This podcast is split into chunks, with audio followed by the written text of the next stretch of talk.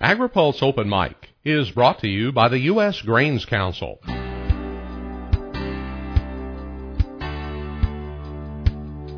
In tough economic times, it's good to remember that agriculture is one of America's bright spots. That's true at home, and it's true internationally. The United States is the world's top agricultural exporter with over 135 billion in exports last year. Those exports supported more than 1 million jobs at home. The U.S. Grains Council is one of the leaders of the U.S. Ag Export Team. It operates in over 50 countries to develop markets for U.S. corn, sorghum, barley, and co-products. Winning those markets is a team effort.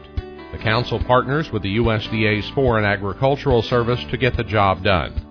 That partnership, by the way, is just one more of the many programs that depend on the reauthorization of the Farm Bill. And now, AgriPulse Open Mic.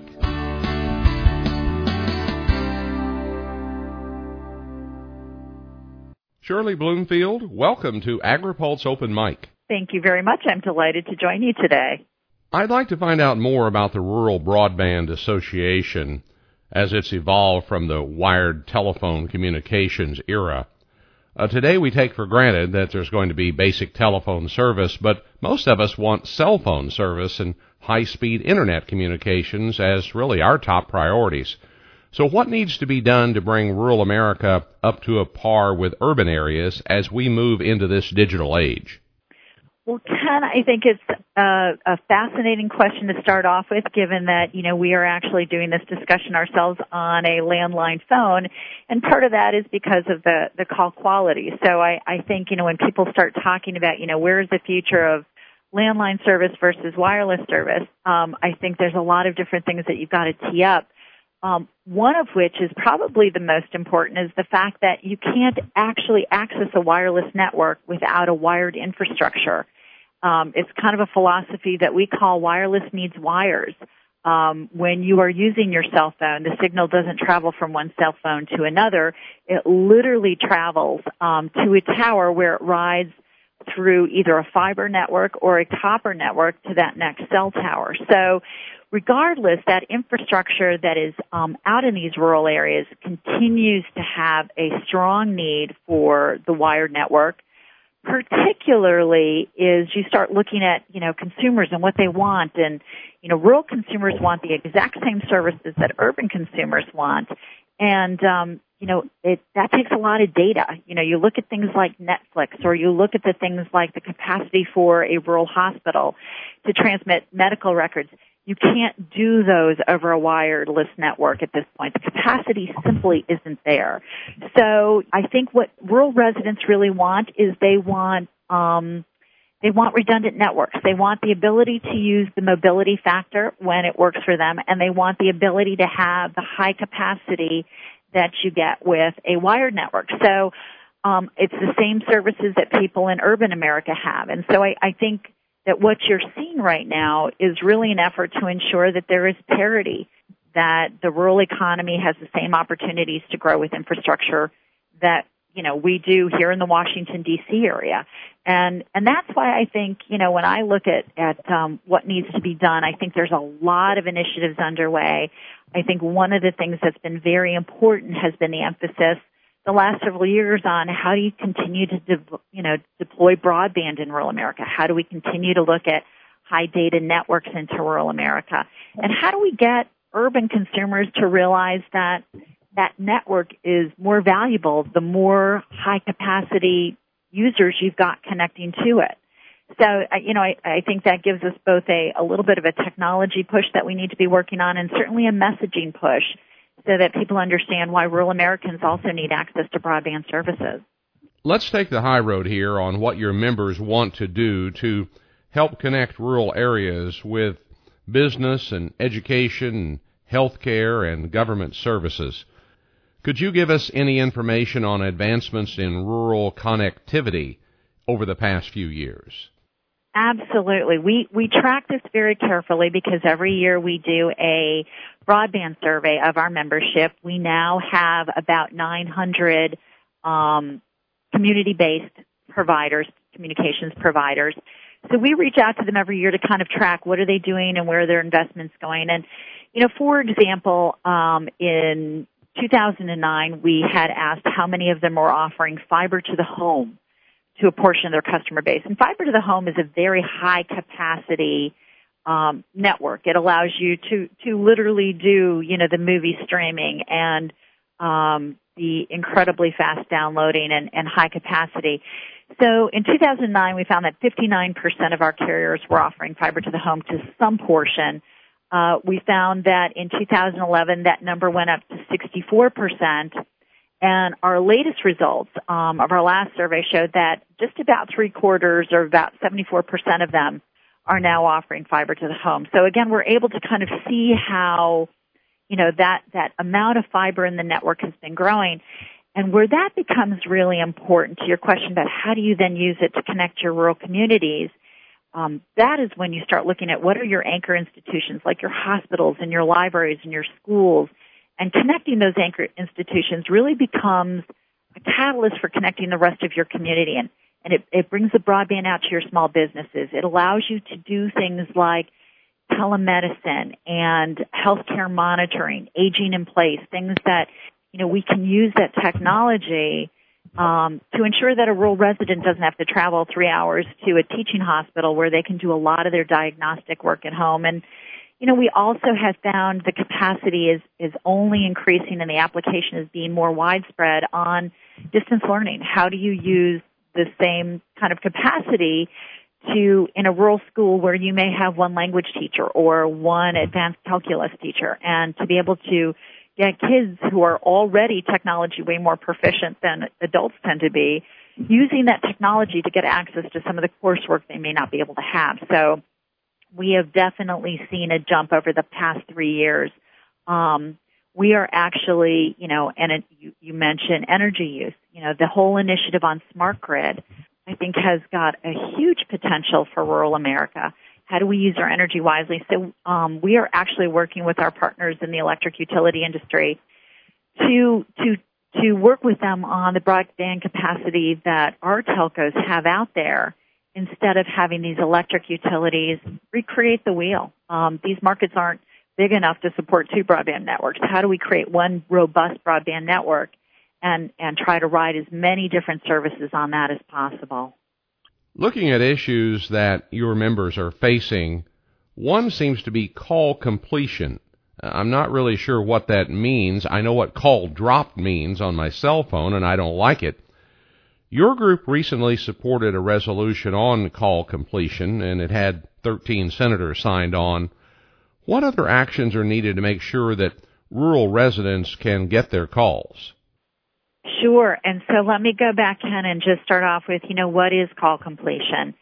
Um, it is what it is an issue that has arisen in the last couple of years, whereby um, as as carriers have moved away from providing long distance service. And you know there've been the traditional folks out there AT&T level 3 some of those folks who've been willing to carry that traffic. The cost of carrying traffic into rural areas is more expensive because in part you're going over a lot of distance and a lot of land without um, a lot of residents and a lot of consumers and businesses to, to support that that cost of that extra distance that you're going.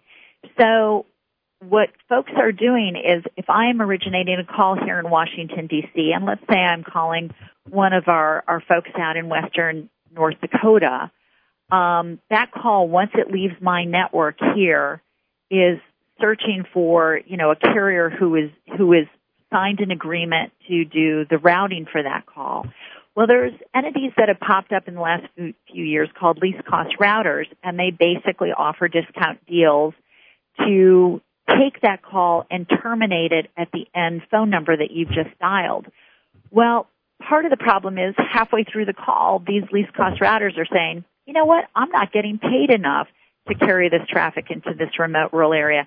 And they drop the call.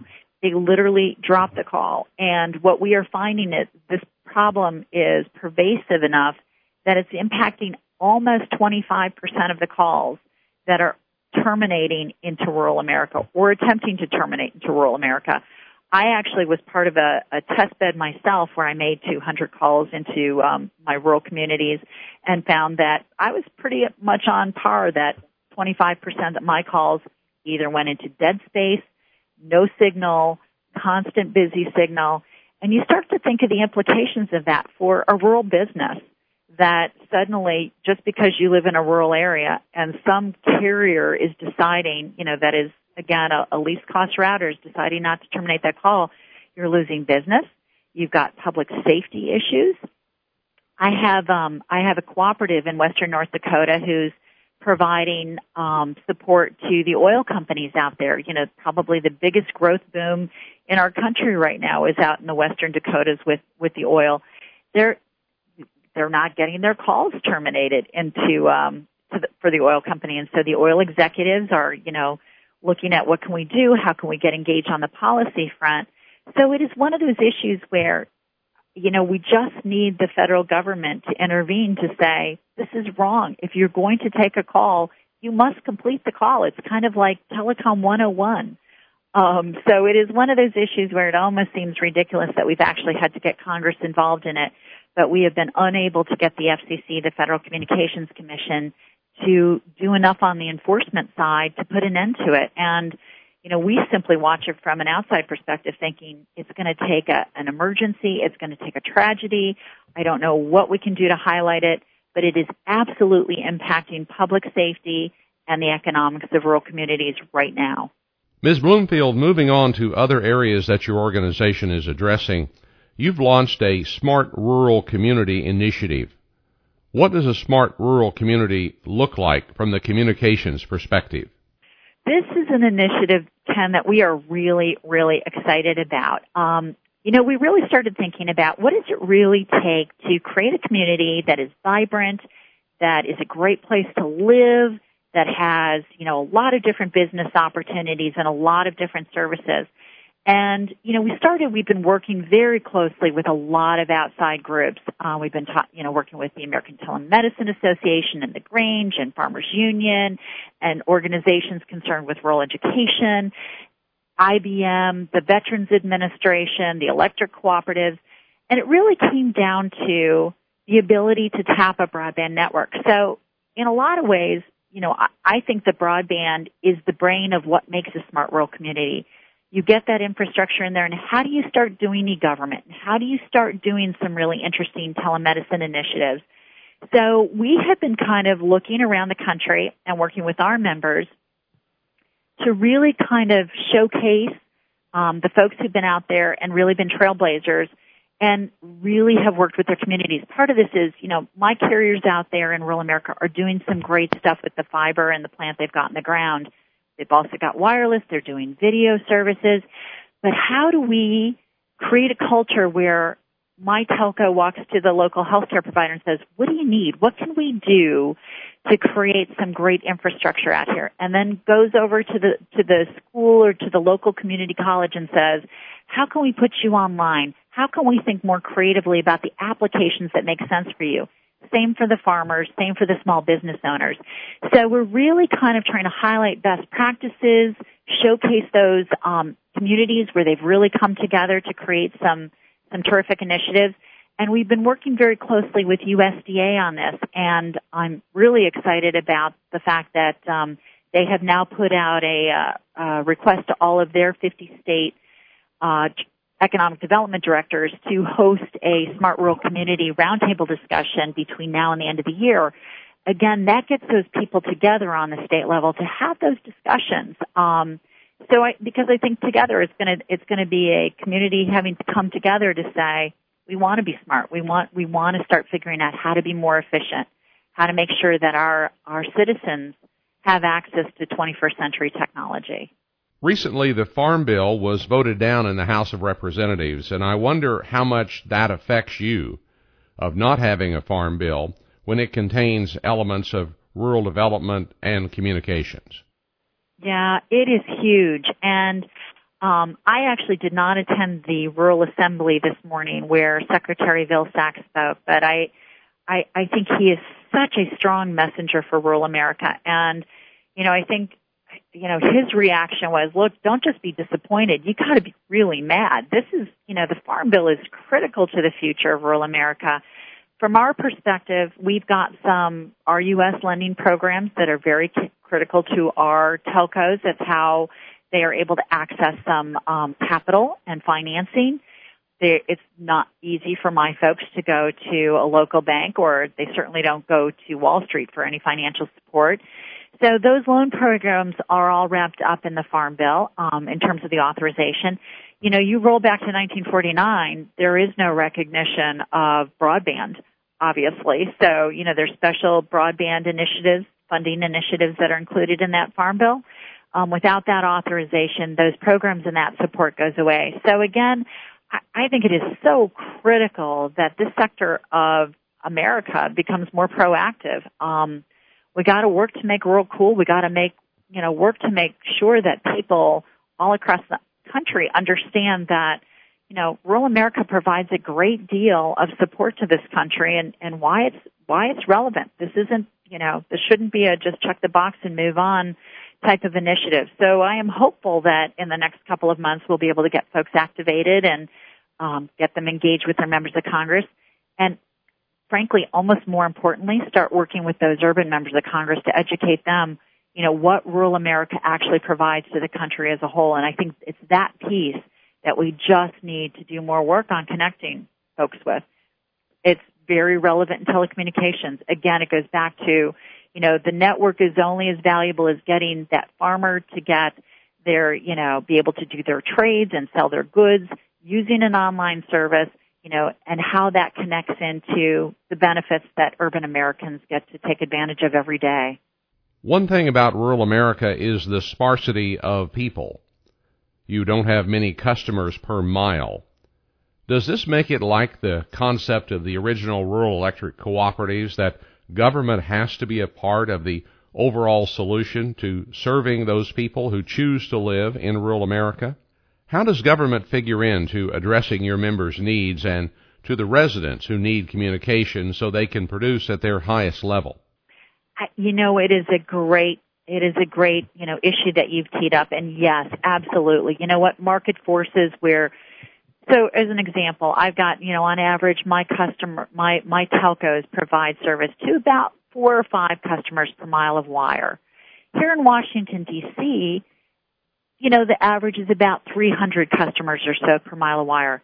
That wire costs the exact same amount to service, to um, put that plant in the ground in in Washington D.C. as it does in rural America. The difference is you've got a lot fewer people who are spreading that cost among them. So some of these issues, you know, you simply cannot rely fully on market forces. You know, we, we started off the discussion today talking about cellular service in, in rural America um, you know, some of those services are, are hard to justify. You know, what, what happens with competition? The reason we are not losing probably as many customers in rural America to wireless service, of which our telcos also offer, um, is because you don't have a lot of competition in there. You know, the big companies aren't looking to get into those markets. They want to make sure that they're dominant in Chicago and New York and San Francisco. So those dollars aren't flowing into rural America. And that is why things like the RUS lending program is so critical. Things like the universal service support mechanisms are so important. My folks are incredibly highly regulated and they are willing to be regulated for the sake of having some of those support mechanisms that basically offset and recognize the fact that it's just a lot more expensive to do the same thing in, in rural America as it is to do it in urban America. And how do you equalize that? And how do you make sure that um, we're treating all of our citizens, you know, with equal respect and opportunity? Shirley Bloomfield from the Rural Broadband Association. Thank you for your information and for being our guest. It was a pleasure, and I, I look forward to working with you again in the future. AgriPulse Open Mic has been brought to you by the U.S. Grains Council. I'm Ken Root.